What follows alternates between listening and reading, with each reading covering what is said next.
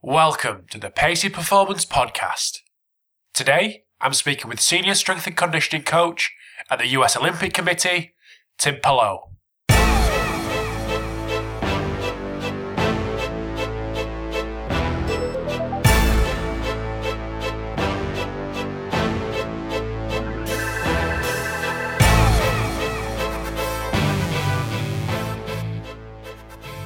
This episode of the Pacey Performance Podcast is sponsored by Vald Performance, the team behind the NordBord hamstring testing system. So, the NordBord is the fastest and easiest, most accurate way to measure hamstring strength in under 90 seconds. So, the NordBord gives the right information so you can make the right decisions for your players at the right time. So, it's already in use by over half the Premier League uh, and dozens of other elite teams around the world.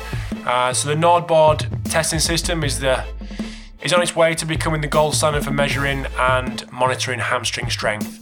So, if you are interested in getting to know anything more about the NordBord, you can visit Vald Performance, that's V A L D performance.com, to find out more.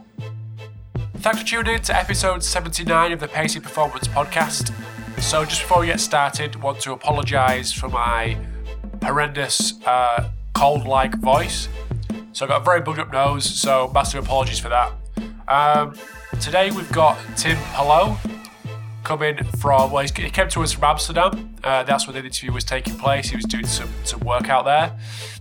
Uh, but he works for the US Olympic Committee, and we discuss everything from creating influence to uh, mentors uh, and, and, and, management and leadership. So it was a really interesting chat with Tim, kind of not going down the really practical route, but something that really interests me at the moment with regards to leadership and management styles and, and how to create that, that within your environment. So I hope you enjoy the chat with Tim. Uh, as always, if you've got any feedback whatsoever for, for me, uh, Tim, or the podcast as a whole, um, I'd love to hear that. So I'll get rid of this horrible voice. Uh, enjoy episode 79 with Tim, and I'll speak to you soon.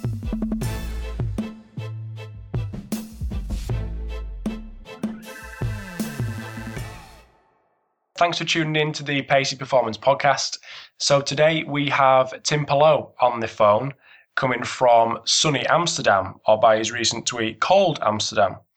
Um, so just before I get Tim in, just want to thank him for his time on a uh, Monday evening, uh, and welcome to the podcast. So welcome to the podcast, Tim. Well, thanks for having me, Rob. I appreciate you uh, uh having the interest and uh, inviting me to be here. I'm honored. Thank you so much. Absolute pleasure. So, do you want to give us a little bit of a intro on yourself? Uh, maybe a little bit about your background and what you currently do and why you're in Amsterdam. Yeah, no problem. Um, I uh, so, so I am the uh, senior strength and conditioning physiologist uh, for the United States Olympic Committee, and I've been in my role here since uh, 2010. Uh, my primary responsibilities lie with the men's indoor volleyball team, uh, beach volleyball, and the women's senior national team for water polo. And I'm coming to you uh, right now from uh, just a small city outside of Amsterdam called Zeist. We are here with my water polo team. We're here on, a week of training. Uh, next week, we begin a tournament that will decide our fate to make it to the Olympic Games. So this is a we only have one and only shot to to get the berth, to get the ticket to the games, and uh, we're here trying to get it done right now. So massive pressure for you guys. How are you as a strength coach? How aiding the guys in kind of prep around the pressure side of things, as well as the physical side of things? Well, I think you know one of the things that that will that maybe we can get into a little bit is is my role. You know, I am. I like to say that I'm in the trenches, um, and I know a lot of strength coaches will talk about that metaphor.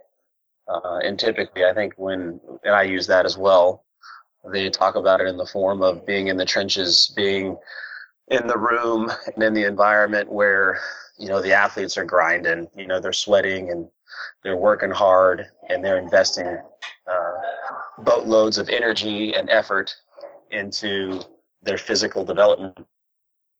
But i i mean i am that is the world that i operate in on top of traveling with the teams. Um, so not only am i in the weight room um, I'm on the sidelines and I'm at practice and I'm on the plane and I'm at dinner and I'm in video.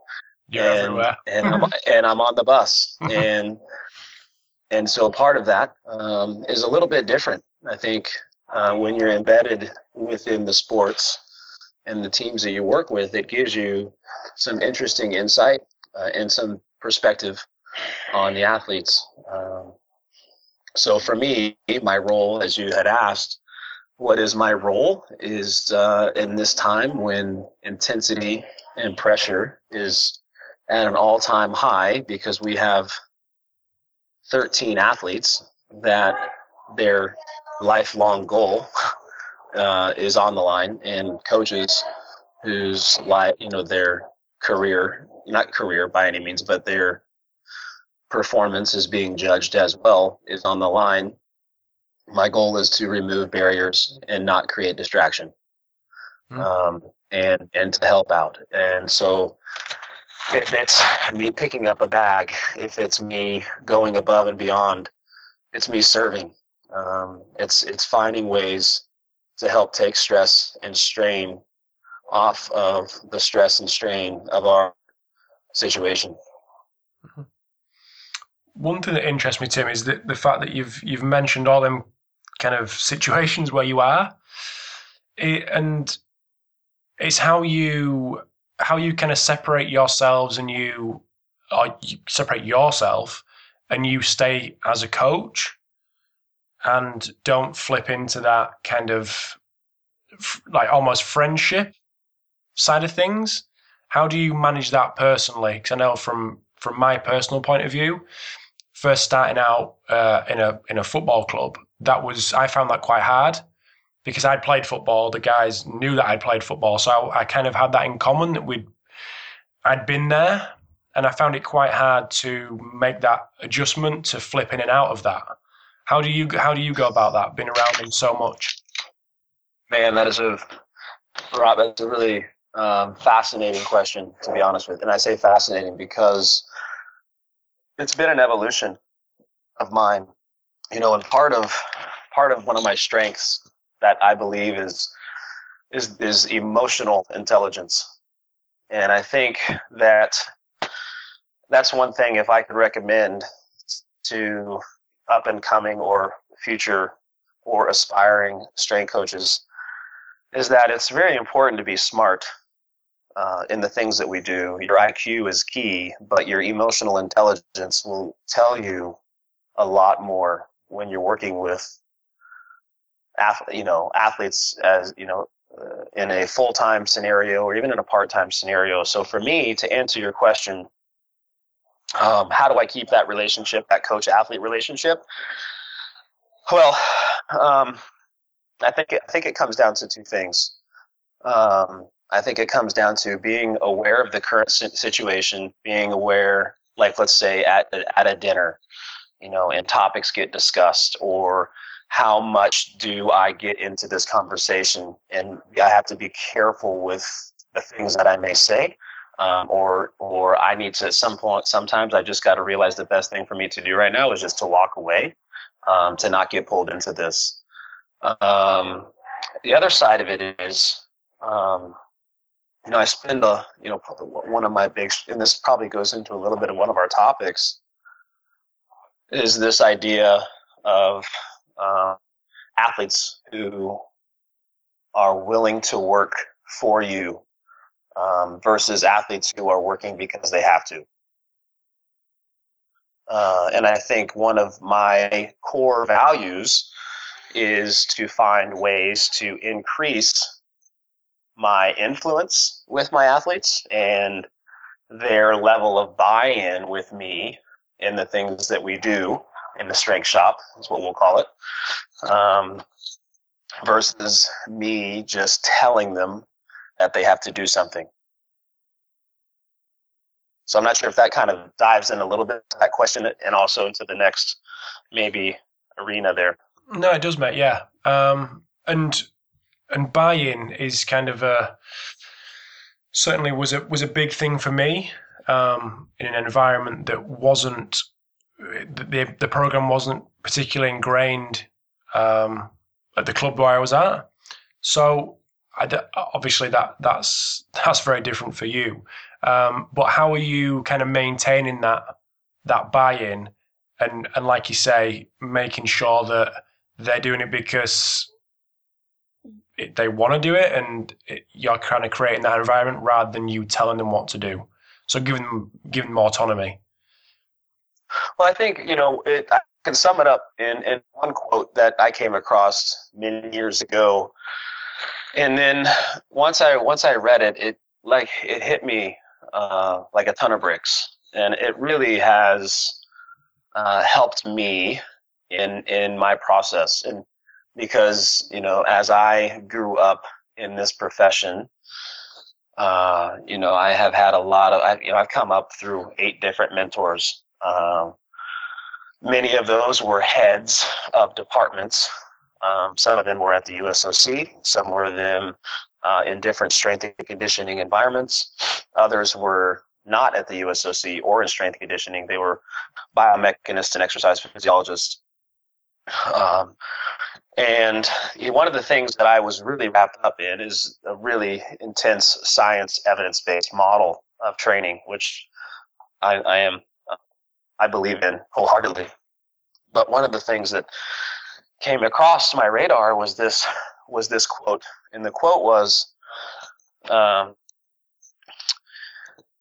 let's see if I can remember it. It goes, "The worst program in the world performed with high levels of energy and high levels of passion will outperform the most scientific, perfect program performed half-ass. Like and when you think about that quote, reality, it's real. I mean, if you've been mm-hmm. in the trenches and you've been with guys or girls and you had to lead an individual or a team of people and you spend hours and hours writing your program your your what your model on whatever it may be and then your guys show up or you show up to the facility and they could care less um, or maybe they don't care less. Maybe they're really excited about training, but they're not excited about training the way that you want them to train. And in the environments that I've been in, um, different strength shops all over the country. Uh, I have lived in about seven different states in the past 10 years um, along my journey. And it, that was one thing when I came across that quote, it rang true in every single scenario that I had been in. And so for me, my goal at that point wasn't about trying to get athletes just do what I, you know, what I wanted them to do on the day and and get mad when they don't do it because that's all it really does or is really to get to the point where understanding that I went to school and I have spent at this point 16 years in this field learning trying to learn every day and trying to find more mentors and um, you know work with you know try to find more colleagues to talk in the strength shop um, about or with. And um, I, I, I, my goal nowadays is just to uh, is to try to get the athletes to value the training the way that I do. Because they're not going to value it for the most part. I mean, you might have your your three percenters that you know that are going to really be overly excited and learn and want to do the training the way that you do. Um, I think it depends upon the discipline that you work in, whatever sport that is. and if it's team-based sports versus some individual-based sports, I think some some sports have a culture for training and others may not, and so you might have to be a driver when it comes to creating value around training that we are so passionate about creating. Um, so that's where it all kind of stemmed from. So for me, it's about influence. Um, so my goal is is to find ways to gain more of it. Um, I want to gain more influence because I want the athletes to do what I want them to do. I mean, at the end of the day, because uh, I my my goal is to help them. Um, it's not for me to, to, for them to do my science. It's for me to help them. So, in order to do that, um, if I don't have influence with them, it's not going to happen. So how do you go? How do you go about creating that influence? Well, there's, there's, I mean, that's a, it's a really, it's a really vast yeah, question sorry. with lots yeah. of content here. But, but I can, I'll dive, I'll dive into a couple avenues. I think one of the things that that we tend to do is we think about it as a Pavlov theory, where you know we hit the tuning fork and the dog salivates. You know, we make the training, the athletes will do it.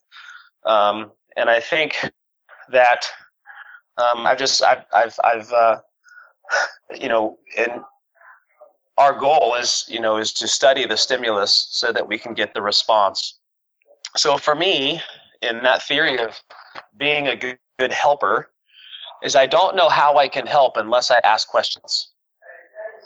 And so, you know, years ago, uh, I was a really smart guy, and I, you know, had all this science that I was armed with, and I used to just go shooting, you know, from the hip, um, and telling athletes they need to do this, and telling athletes they need to do this, and telling athletes they need to do this because I know what's better for you than you do. Now, this is strictly my environment, um, but what I learned is if I just start asking them questions and, and start with listening before telling, it really helps.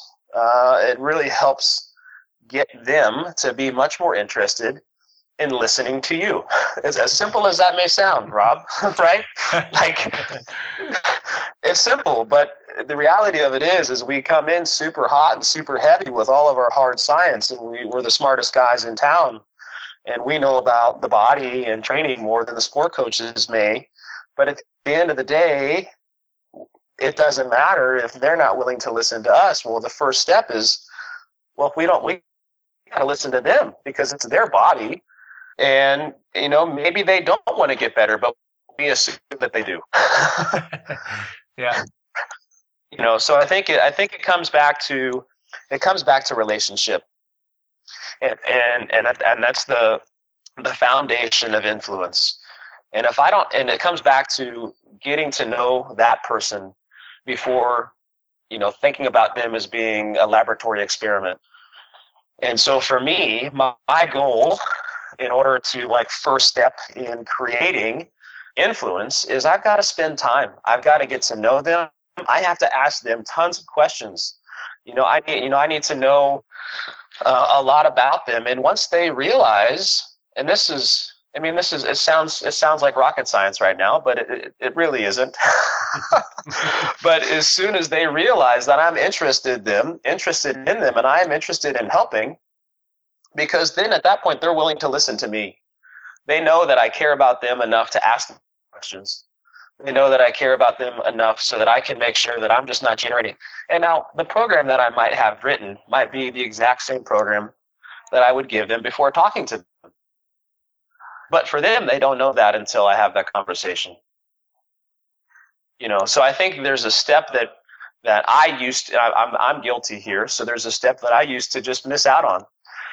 And over the course of my my life and the course of my time in this field, I've I've found that my program results the um, uh, have been heavily influenced uh, from the testing that we do to the medals that we win uh, to the level at which my athletes um, or not my the athletes that I work with uh, embrace their training um, have all been heavily influenced on me just having having a relationship with them first around them being a person and me just being upfront and telling them and asking them, hey, how can I help you? What are we trying to do here? And then uh, that's where it begins. That's where the, the spark happens. Do you, do you think this that process could have been could have been speeded up if you had been exposed to that kind of thinking during your education? Is that something that can be put in a undergrad a great... MSc, or is it something that I don't know? Is it something that can you just figure out? You know, there's the there. You know, the so one of the things that I aspire to do, and I and I work on this daily. I'm I'm, I'm guilty, and I'm I'm not I'm not great, and I try. I need to be better.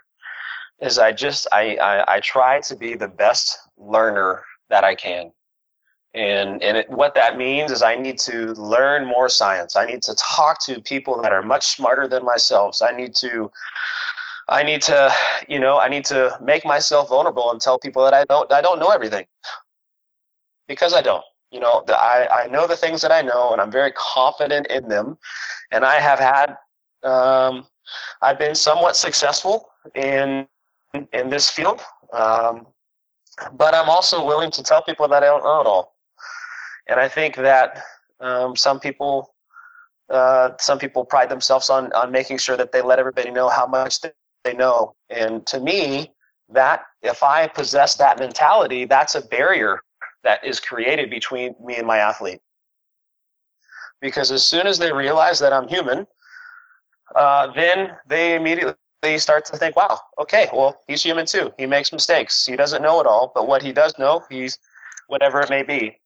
To answer your question, I think the university and the in the college setting has a real there's a challenge here uh, because we can't learn these kind of things in a classroom we you know the classroom is a situation where we're asked to pass or fail or we're right or we're wrong.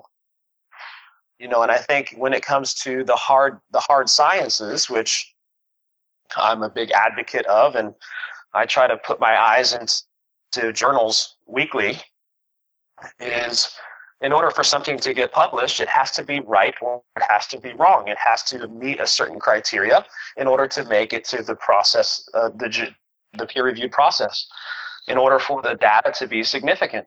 Well, I operate, I don't operate in areas that's black and white. I don't operate in, in, in a world where everything is either perfect or not perfect. Um, I operate in a world that's all gray. And on any given day, it's trying to make the best decisions on the on the specific day based upon the science and the evidence that that I'm aware of or know of. Um, and it does it's not pretty. It doesn't look it doesn't look as black and white or as right or wrong. And I think as soon as we can embrace that mentality or that process, we can gain that learner's um, mindset and and it's actually quite liberating because then you st- you don't feel like you have to be the smartest guy in the room. And it's and you find that it's okay to not know it all. Um, and it's actually quite humbling because the more people that I talk to, the more people, the more that it proves that you know, uh, uh, uh, just a lot more smart people out there than me. So to answer your question, can it be taught? It can be taught, but it has to be um, in an environment where, where people can, can get their feet wet and they can make mistakes. And it has to be in an environment where they can, people can get feedback. And it has to be in an environment that can embrace failure and see failure as a positive. Um, fail-safe environments are, are one of the best learning hotbeds that we can all get into because without failing, then we don't know that we need to make a correction. Mm-hmm. So for the for the young up and coming coach, first or second job, obviously there's as we know there's more people wanting to get into this industry than, than the jobs that it can can provide that. Is there how how are they going about you know putting themselves in that environment that is conducive to to learning and going through the process that you've gone through um, how how can they make sure that they're they're choosing their right place of work rather than their place of work choosing them, and then finding out, mm. oh shit, I'm kind of not yeah. doing anything here. I don't know. So that's yeah. that's pretty. That's more of a statement than a question, really. But how can how can you as a, how can the, the young coach make sure that they're in the right environment, and if they're not, how can that environment be changed for them to to fulfill the potential as a coach? Well, Rob, I'll start with um, I actually get approached very often. Um, I don't know, almost on a weekly basis with somebody who has a position available in some sort of uh, collegiate university uh, professional setting. Uh, this past year, it actually blew me away uh, how many people were coming to me and asking me if I knew somebody. Mm-hmm. Um, and it's and, and the thing is, is and everybody, not everybody, but most people will tell you, you know, the, the common theme of it's not what you know, it's who you know and and I, that that's that's just it rings so true. Um, I failed, and um, I learned a lot. You know, back when I used to, not not used to, but back when I was younger, because and I'll I'll I'll, I'll follow up fully. I'm just kind of starting and prefacing here. It's fine, mate. Um, is uh, you know I used to be the guy who wanted to to chase the job title. You know, I wanted the job title. I wanted to be um, the associate director. You know, I wanted to be a director. I wanted to be uh, seen as the head S and C. I wanted that. I thought, you know, I thought that was what I wanted.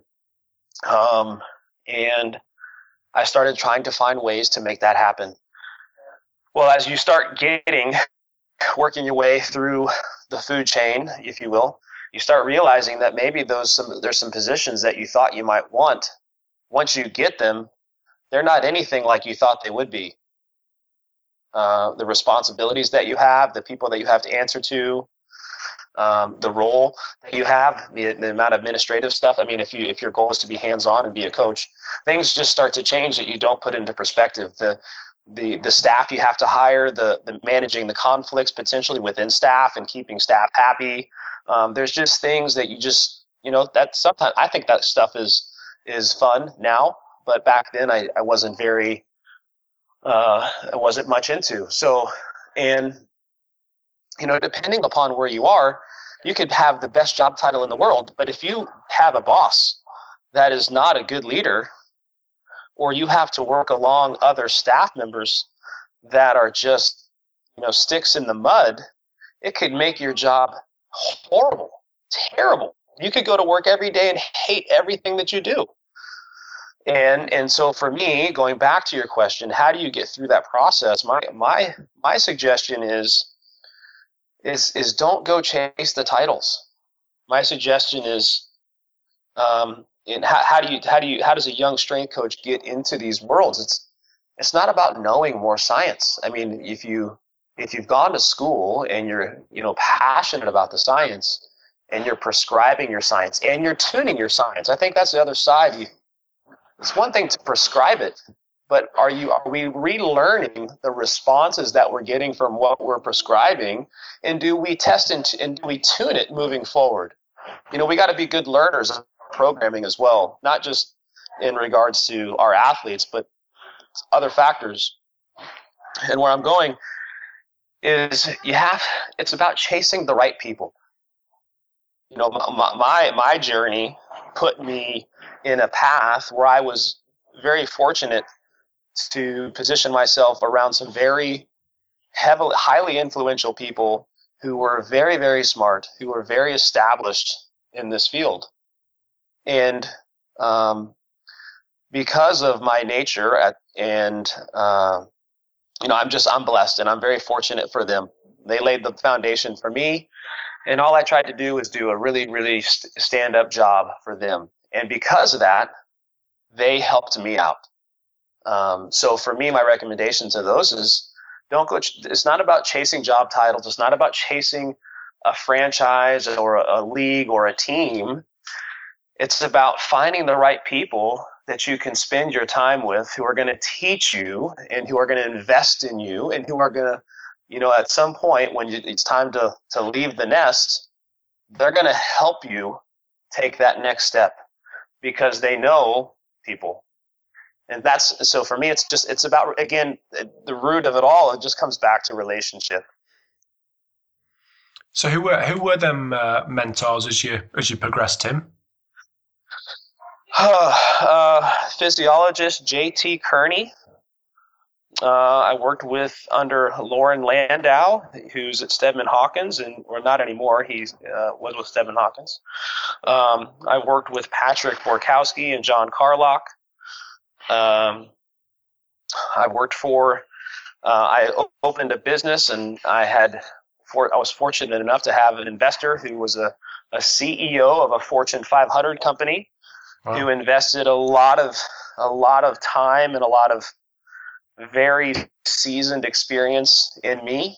Um, so it just it comes from a business world, it comes from a coaching world, it comes from a very scientific world, and that's kind of the word. I'm, I'm a product of that. I'm I'm a product of my mentors, and not to say that I don't work really hard at being innovative and creative and creating my own things, but the mindset that I have is a product and uh, of those who who showed me a little bit of the way. How did the how did the business mentor and the business side of things help you moving forward? Because that's something that that's something that interests me. Um, I'm just wondering how that how that helped you along the way, and did it give you a slightly different perspective? Have you kind of tapped into that world a little bit more? Well, the I mean, the entrepreneurial side is always kind of a fashion. Uh, you know, it's something that is I have a little bit of that inside of me. Um, mm-hmm. I'm not sure at what point I'll re-pursue that. I did have a facility that I was running for a little bit of time prior to my re-engagement back with the USOC. Um, but he taught me a ton. He taught me a lot about managing people. He taught me about leadership, and he taught me about how we can look at the ROI at the end of each month and we can look at the numbers and they can say one thing or the other. But at the end of the day, if the numbers say one thing, but the customers are happy and excited and, and, and, and very uh, out there spreading the word like wildfire, well, the ROI this month might not be so good, but we're investing in, in different ways that six months and 10 months and 12 months from now are going to come back and uh, that we're going to reap the benefit from. So the the the data, the the crunching of numbers, when you look at those those P and Ls, those profit and loss sheets, um, is really quite interesting and uh, just about just about investing in people. And I, I take that I take that philosophy and that methodology and I apply that to the world of strength conditioning because my goal is to help and serve and make my athletes better. And I do it by investing in them uh, and investing in them in a way that I can help them. And that's usually in a in a very scientific thought process. Mm-hmm. So you mentioned there um, about leadership and management.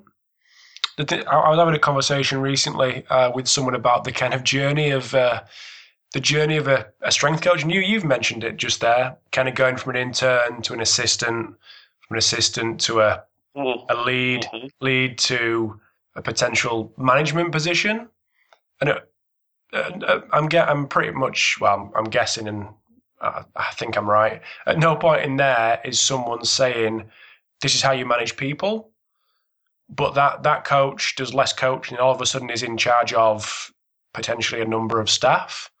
How have mm-hmm. obviously I'm looking at your just one of my many um, stalking expeditions on, on Twitter and LinkedIn, looking at your job title with senior. I'm guessing that there's a mm-hmm. junior somewhere on there.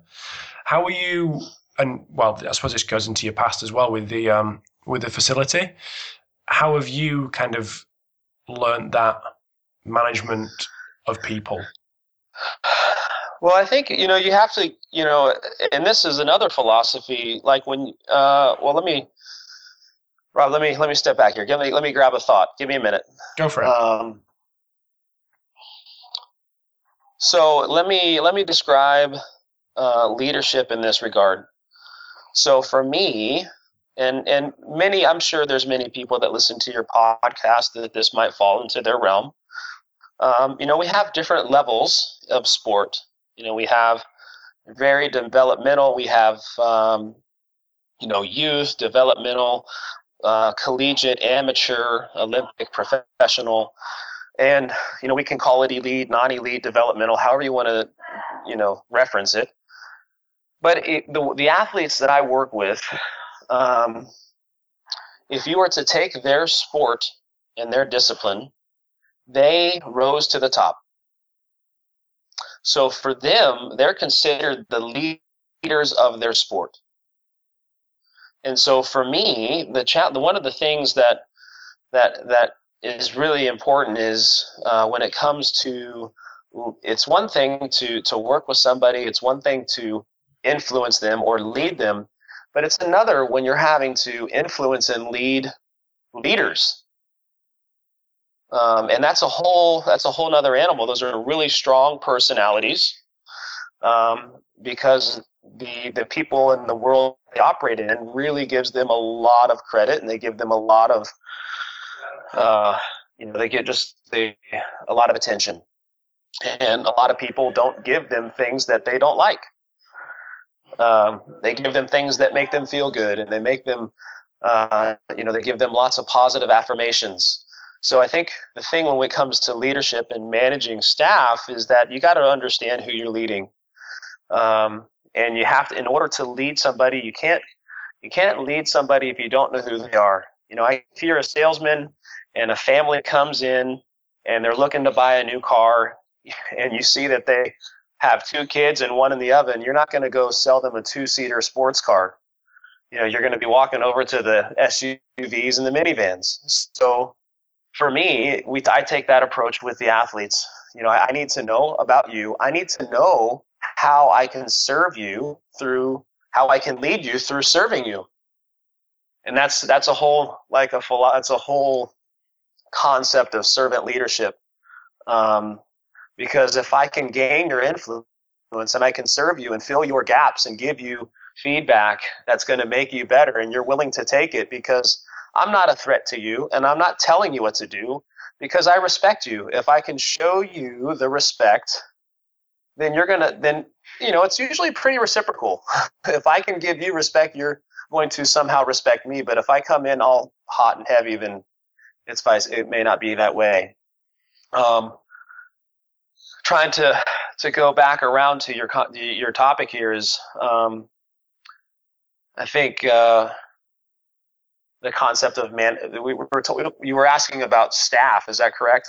Yeah, I mean, yes, but it can it can be transferable to to your team as well, to your athletes. So I think one of the so one of one of my experiences is I had a I had a lawyer or an esquire at one point in time who was my direct supervisor, and when that happened, um, he was all about checks and balances. He wanted to make sure that everything was covered, um, I needed to check in, I needed to check out, I needed to write down who I had conversations with, what athletes I worked with, what teams I spent time with, how many hours I spent with them, how many hours I spent talking to the coaching staff, how many hours, and who on the sport medicine staff that I talked to. So at the end of that week, I spent two hours recollecting all of the notes that I took all week long so that I can submit it in my report for the end of the week. I'll tell you what, all did was just, it, it drove me insane. And it really and, and it and it really created a lot of angst in me toward that model and way of of coaching people and trying to because he was my supervisor. He could do two things. He could lead me and influence me to be better or you know or he could just you know just let me do what i wanted to do and and you know so-called manage me.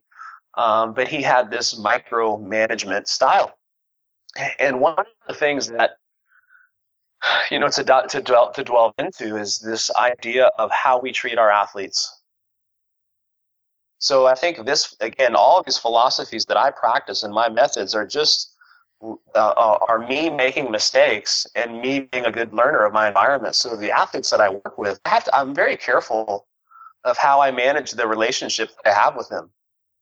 So for me, I I mean I have um, Rob, there are a lot of companies that that that want to give me products or want to uh, have me use their systems on our my teams, and my first, you know, one of the things that I have to take into consideration is how much control does does this I use the word control because that's what the athletes hear. That's what they see sometimes. Mm-hmm.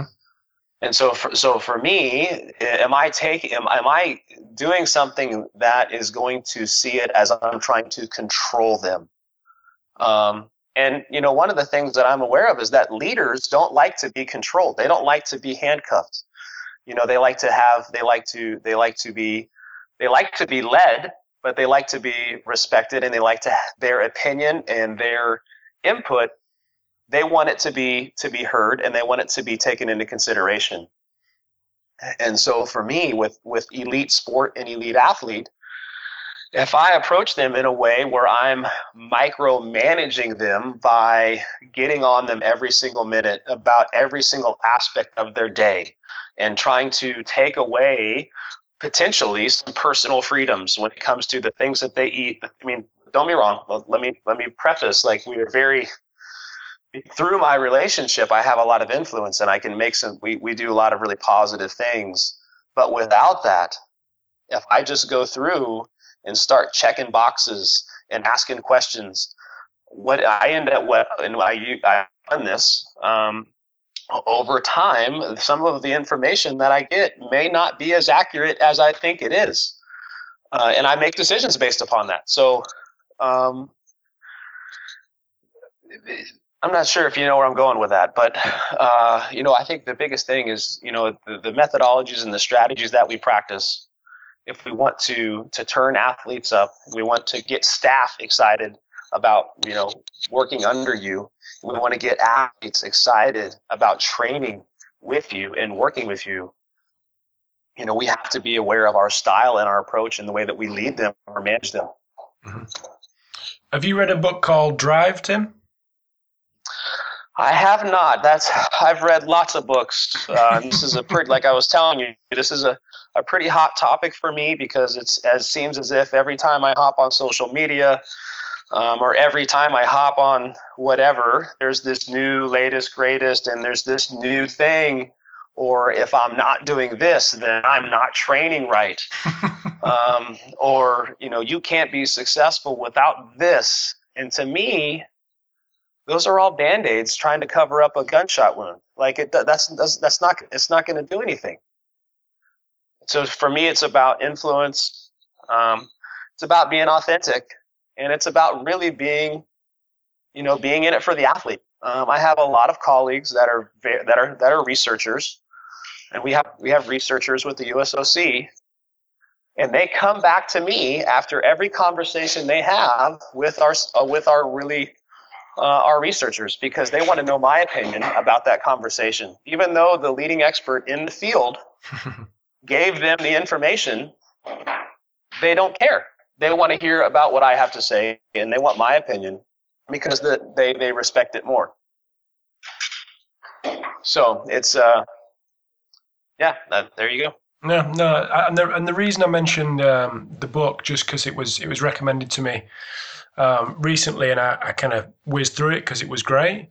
Um, and it mentions the the four T's um, around autonomy, whether that be it, it mentions staff, um, it's kind of management leadership book, but it can be also definitely um, replicated when it comes to athletes, and that's giving them task, team, technique, and time, giving autonomy around them four. Obviously, there's a sliding scale um, mm-hmm. on on each one of them things, but I think it was really it kind of hit home with me from a, a kind of professional point of view. Um, but I can definitely see that from a from a kind of management of athlete point of view in in in allowing that certain amount of autonomy um, with them four things. So that was that you, was have you, have you have you sorry to interrupt. Have you ever been in a situation where you have an athlete who you know doesn't have the right you know the most positive lifestyle outside of the training environment? Yes. right. And, or you know that they're going to go, you know, drink a bunch of beers, you know, after their after their match and they just won and their body is completely annihilated from the physiology level and they're you know they're micro torn they're completely nutrient and nutrient depleted they're completely dehydrated and they're just going to go get ripped with the boys mm-hmm. for the next six to eight hours you know or, or you have somebody that you're working on body composition with and you're trying to get them to be leaner so that you can increase their power to weight ratio. And you find out that they just can't not have a cheeseburger every night of the week or they want to drink a bottle of wine every night.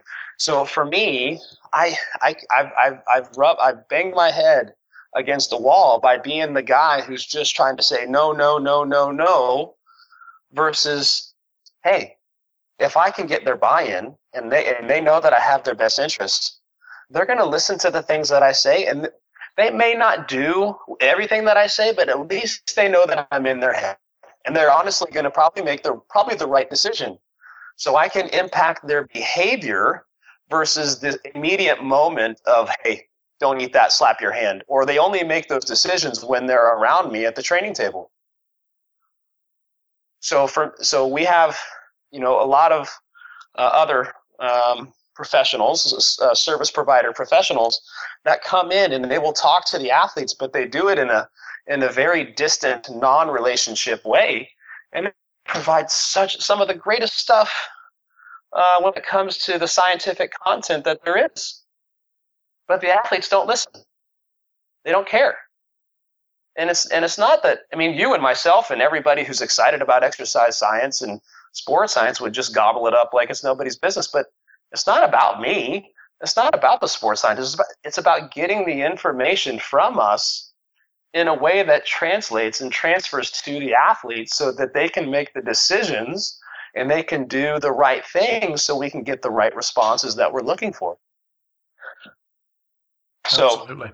No, 100%. Well, them, them people that, not saying that your guys in particular, but we've had, in the past, we've had um, people come in to talk, whether it be from a kind of psychological point of view, and you can see yeah. the you can see the you can see the younger boys, especially the, the younger boys that I used to work with, thinking that guy's leaving in ten minutes. I'm not going to see him for another six weeks. So That's exactly right. Why why should I listen? And that, that, that wasn't that wasn't necessarily the guy's fault. That was just the situation he was in with the club. But the lads didn't care about that. Like that, this, well, this guy rocks up every four weeks, tells us a bunch of stuff, and disappears. Like who, and he's the and he's the international expert. He's probably got about fifty thousand Twitter followers, and exactly. and I'm not even shit. kidding. But and and you know they could and honestly that guy could care less about the athlete. He's more carried or that guy or girl is more interested in their profile and their and their street credibility, and or or or their uh, you know their whatever their uh, presence and mm-hmm. uh, that that that that they have. So if the ones who have the relationships with the athletes, the athletes will always see them as a trusted confidant. And they will approach the athlete about questions. I have athletes that come ask me questions if it's true or not when a sports psychologist or a sport dietitian, those aren't my fields. We have very specific people assigned to those teams and those sports and those aren't and, and i have to be honest with them like hey i know a little bit about this. I have to defer to the expert but they're coming to me after they just you know had a they just had a meeting with that person.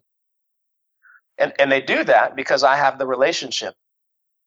So if you want to have the most impact and you want your training to take its full effect and you want the adaptation to take place because that's what we're really into it for, right, Rob? We're not in it to stimulate and train the body. We're in it. We train because we're looking for the adaptation. Absolutely. We're not, if we want to just be scientists about stimulate uh, about about stimulus, we can do that. But at the end of the day, it's not the stimulus; it's the way that we respond to the stimulus. That's what we're looking for. And if we're not approaching the stimulus in the way that's going to give us the response, or there's things in the way that are getting that are uh, that are not allowing us to achieve that adaptation we need to figure out what that is. Absolutely. Well tim i could speak about this uh, about everything with you for another hour but i'm yeah. just conscious of time and i know what time is it? Uh, Amsterdam's an hour ahead and i'm sure you've got an early start. Yes So yeah, we got we got to get up early. Yeah, I'm just going to round it up, but I do really appreciate your your insight and and I love how you think about things. So thank you for giving up 45, 50 minutes of your time um, to chat yes. with me. Bob, well, thank you for the opportunity. I hope I didn't bore you or uh, you know offend you in any way. no, like I say, we could carry this on for another hour, but I just I know you're going to get up early. But just before I let you go, where can people um, keep up to date with everything that you've got going on? You know, I'm I uh, I try to do a little bit on uh, on Twitter. My my handle there is uh, t polo seven. Um, I do I, I post things from time to time. A lot of the stuff that I'll post, I, I try to post it in a way that actually I got into social media because I wanted to connect more with my athletes. Mm-hmm. Wow. my athletes uh, on Saturday and Sunday were sitting on their phone, and I wasn't with them. So mm-hmm. I actually I started using Twitter and and Instagram to get into the, to to get in front of them.